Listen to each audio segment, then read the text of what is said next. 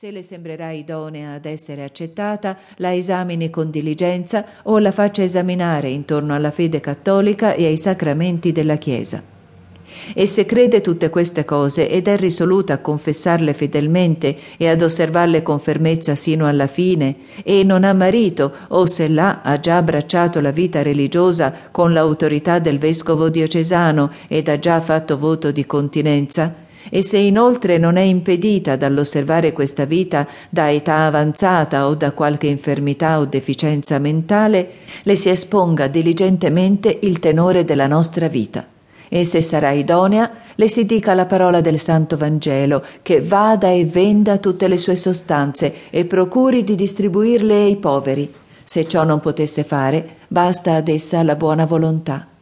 Si guardino però la badessa e le sue sorelle dal preoccuparsi per le cose temporali di lei, affinché ne disponga liberamente come le verrà ispirato dal Signore. Se tuttavia domandasse consiglio, la indirizzino a persone prudenti e timorate di Dio, col consiglio delle quali vengano distribuiti i suoi beni. Poi, tosati i capelli in tondo e deposto l'abito secolare, le conceda tre tonache e il mantello da quel momento non le è più lecito uscire fuori di monastero senza un utile, ragionevole, manifesto e approvato motivo. Finito poi l'anno della prova, si è ricevuta all'obbedienza, promettendo d'osservare sempre la vita e la forma della nostra povertà. Non si conceda a nessuna il velo durante il tempo della prova. Le sorelle possono avere anche le mantellette per comodità e convenienza del servizio e del lavoro. La badessa poi le provveda di vestimenti con discrezione, secondo la qualità delle persone, i luoghi e i tempi e i paesi freddi, conforme vedrà essere richiesto dalla necessità.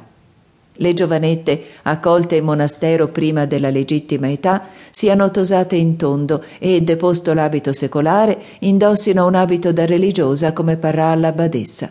Raggiunta poi l'età legittima, vestite alla maniera delle altre, facciano la loro professione. Ad esse, come alle altre novizie, la badessa assegni con sollecitudine una maestra tra le più assennate del monastero, la quale le istruisca con cura intorno al modo di vivere santamente da religiose e alle oneste costumanze, secondo la forma della nostra professione.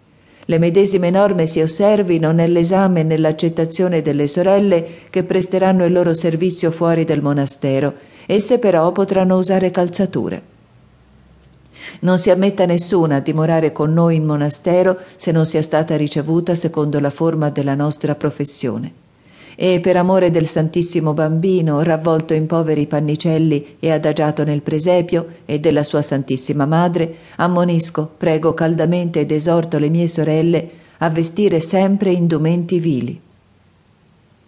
Terzo, dell'ufficio divino e del digiuno, della confessione e comunione. Le sorelle che sanno leggere celebrino l'ufficio divino secondo la consuetudine dei frati minori e perciò potranno avere i breviari, leggendo senza canto.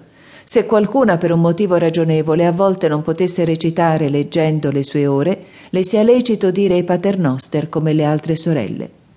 Quelle invece che non sanno leggere dicano 24 paternoster per il mattutino, 5 per le lodi per prima, terza, sesta e nona, per ciascuna di queste ore, 7. Per il vespro 12, per compieta 7. Inoltre dicano ancora per i defunti sette paternoster con il requiem per il vespro e dodici per il mattutino, quando le sorelle che sanno leggere sono tenute a recitare l'ufficio dei morti alla morte poi di una sorella del nostro monastero, dicano cinquanta paternoster. Le sorelle digiunino in ogni tempo, ma nel Natale del Signore, in qualunque giorno cada, possano rifocillarsi due volte. Con le giovanette, le deboli e le sorelle che servono fuori del monastero si dispensi misericordiosamente, come parrà alla badessa, ma in tempo di manifesta necessità le sorelle non siano tenute al digiuno corporale si confessino almeno dodici volte l'anno con licenza della badessa e devono guardarsi allora dal frammischiare altri discorsi che non facciano al caso della confessione e della salute dell'anima. Si comunichino sette volte l'anno, cioè nel Natale del Signore, nel Giovedì Santo, nella Resurrezione del Signore, nella Pentecoste, nell'Assunzione della Beata Vergine, nella festa di San Francesco e nella festa d'Ognissanti per comunicare alle sorelle, sia sane che inferme,